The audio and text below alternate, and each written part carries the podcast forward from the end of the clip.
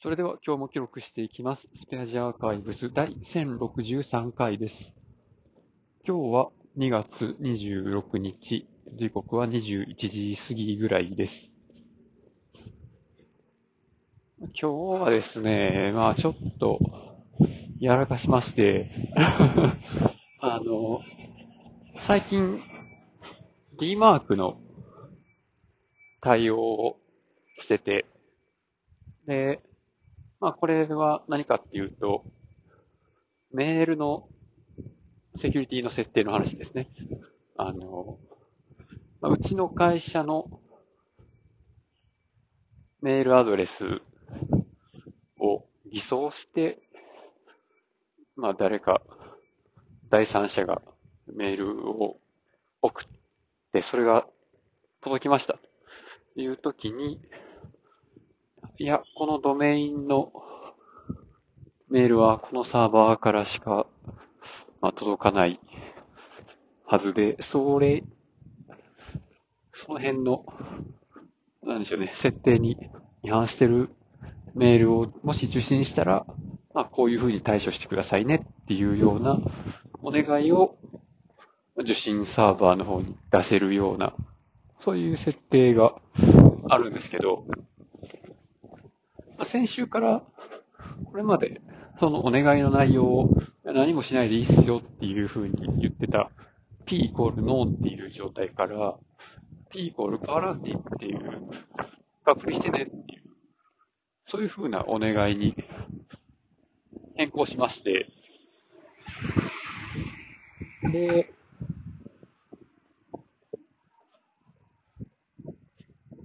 それまで DMARC レポートを見てて、で、DMARC 失敗してるやつは、失敗のレポートは届いてるけど、でもこれ、Gmail というか、Google Workspace の中のメールサーバーでの、社内転送のやつですよね、みたいなとか、完全に中国から送られてきてるな、これ、みたいなとか、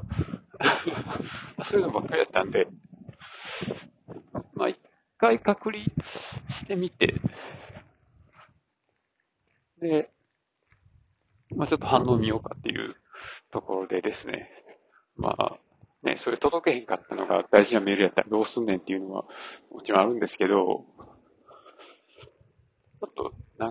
この送信サーバーが多すぎて、これ誰に聞いても誰も答えて返ってこうへんやつやんみたいな、そんな感じになってたので、ちょっと、だいぶ手荒な手段を使いまして、無理やり隔離するようにしたんですけど、そしたら、変なメールをしてるグループがいて、そのグループメールアドレス宛てにメールを送ると、差出人がそのメールグループのアドレスになるっていう。メールの中継サーバーの方で、いろいろ書き換えてて、で、差出人がそれになって、差出人というか、送信元サーバーがですね、そこの、うちの会社じゃなくてそこのサーバーになるみたいな。というところで、うちの会社としては、そのドメインから、このドメインのメールは、そのサーバーからは特に送られるっていう設定をしてなかったので、なりすましやという判定が下ってですね、メール届かないんですけど、っていうのを、相手から言われたりして、で、じゃあそれをどうしたらいいかなっていうので、SPF のレコードの中に、そこのメールサーバーのサービスの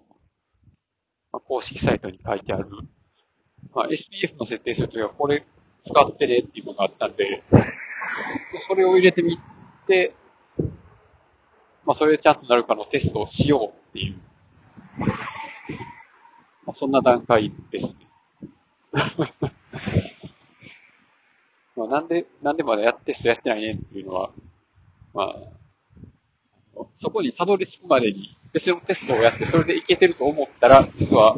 いけてませんでしたっていう、そういうことが発覚したからで、テスト後でいいやっていうふうに後回しにしてたわけじゃないです。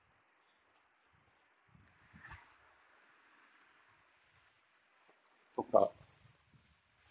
まあ、社内のメールサーバーから送ったメールが、まあ、自分のとこに送ってる、自社に送ってるんですけど、自社のエクスチェンジに送ってるんですけど、なんか、設定がされずになりすましで DMARC フェイルしてしまう。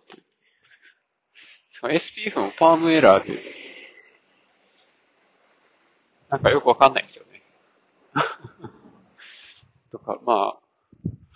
こんな感じなんですけど、今日発表があった技術士一次試験の情報工学部門が無事に受かっておりまして、いや、良かったですね。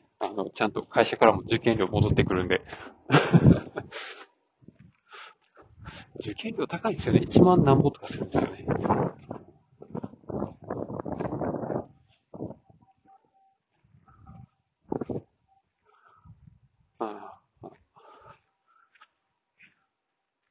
あれはそんなになんか勉強しなくても取れたから、ちょっとお得な感じしますよね。ということで今日はこの辺で終わります。ありがとうございました。